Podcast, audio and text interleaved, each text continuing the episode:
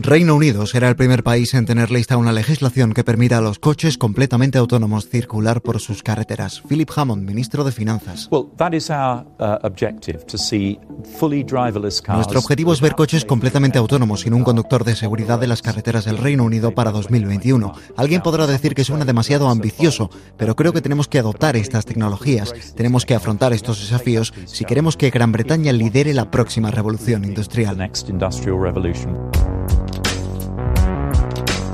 La estimación del gobierno es que la industria del coche autónomo puede generar 28.000 millones de libras al año a la economía británica para 2035, creando más de 27.000 puestos de trabajo, muchos de ellos vinculados a la industria informática. Paul Newman es profesor de la Universidad de Oxford y fundador de Oxbotica.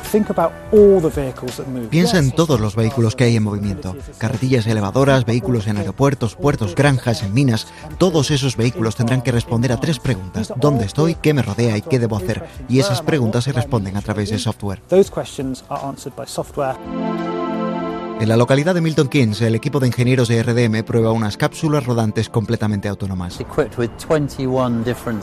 Están equipadas, explica el ingeniero jefe Jess Coach, con 21 sensores que permiten elaborar una fotografía 3D de alta resolución de la localidad. Esto es un radar láser que permite saber de forma muy precisa a qué distancia estás de algo. Como estamos en fase inicial aún, el vehículo está equipado con volante y todos los controles, freno, acelerador, pero eventualmente estas partes desaparecerán.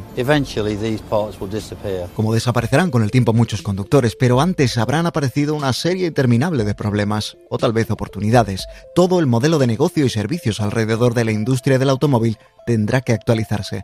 Piensen en las aseguradoras, tendrán que identificar nuevos riesgos, posibles disputas, tipos de seguros, fraudes, tendrán que adaptarse a las infraestructuras, vías, carreteras, conectividad y también la planificación urbanística.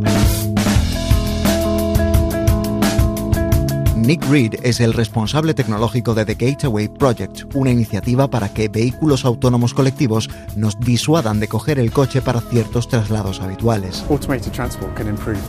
El transporte automatizado puede mejorar la seguridad y eficiencia de la movilidad urbana y creo que puede jugar un papel importante en la mejora del medio ambiente en entornos urbanos complejos. Quizás si por ejemplo unimos las zonas residenciales con estaciones de metro, haga que la gente utilice menos sus coches y se inclinen más por el transporte público que es mejor para el entorno urbano. Lo importante es averiguar cómo la gente quiere utilizar estos vehículos, qué servicios quieren y cómo encajan en la red global de transportes. La Comisión Legal del Parlamento de Westminster ya trabaja en la elaboración de esa futura legislación para Inglaterra y Gales que debe estar lista en 2021. Uno de los mayores retos tendrá que ver con responder a la difícil cuestión de quién es el responsable en caso de accidente.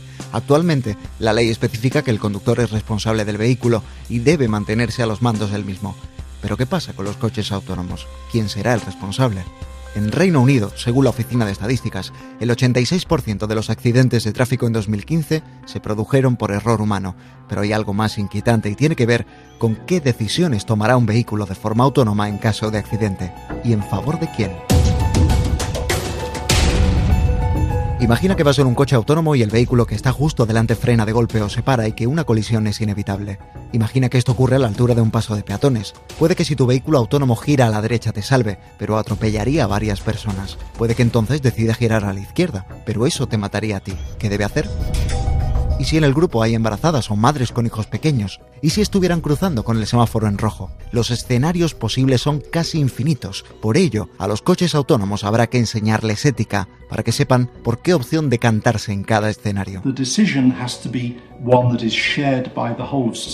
La decisión, explica Alan Winfield, profesor de ética robótica en la Universidad de Bristol, debe ser una que sea acordada por el conjunto de la sociedad. La razón por la que lo creo es porque, en primer lugar, todo aquel que esté en la vía, y me refiero a conductores, pasajeros y transeúntes, necesitan conocer cuál es la norma, porque lo contrario es el caos. Y en segundo lugar, incluso un coche autónomo ético se equivocará algunas veces. Y creo que como sociedad necesitamos tomar responsabilidad colectiva cuando eso ocurra. Ninguna máquina puede ser infalible y desde luego el coche sin conductor encaja en esa categoría. La teoría del utilitarismo dice que en cualquier situación se debe maximizar la felicidad o el bienestar humano. En una disyuntiva entre salvar al conductor o a un grupo más numeroso, el vehículo que siga esta norma debe salvar al grupo. Así que, ¿estamos dispuestos a ser conducidos por un vehículo que quizá, en algún escenario, decida no salvar nuestra vida?